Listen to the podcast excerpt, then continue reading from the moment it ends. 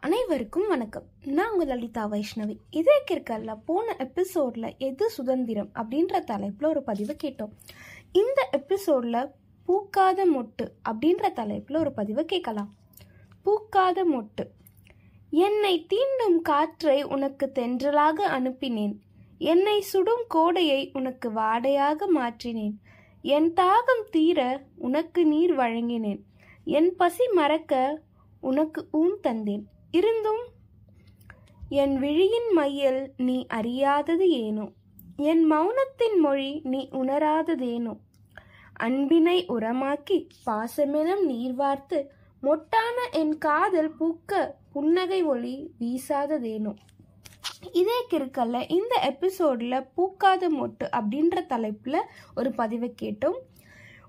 இதே கிருக்கலோட பதிவுகளை பற்றிய உங்களோட சிந்தனைகளை என்னோட ஃபேஸ்புக் பிளாக் பேஜ் இதே கிறுக்கல்லையும் இன்ஸ்டாகிராம் இதே கிற்கல் பேஜ்லேயும் ஷேர் பண்ணுங்கள் மீண்டும் மற்றொரு எபிசோடில் சந்திக்கும் நான் உங்கள் லலிதா வைஷ்ணவி. நன்றி வணக்கம்.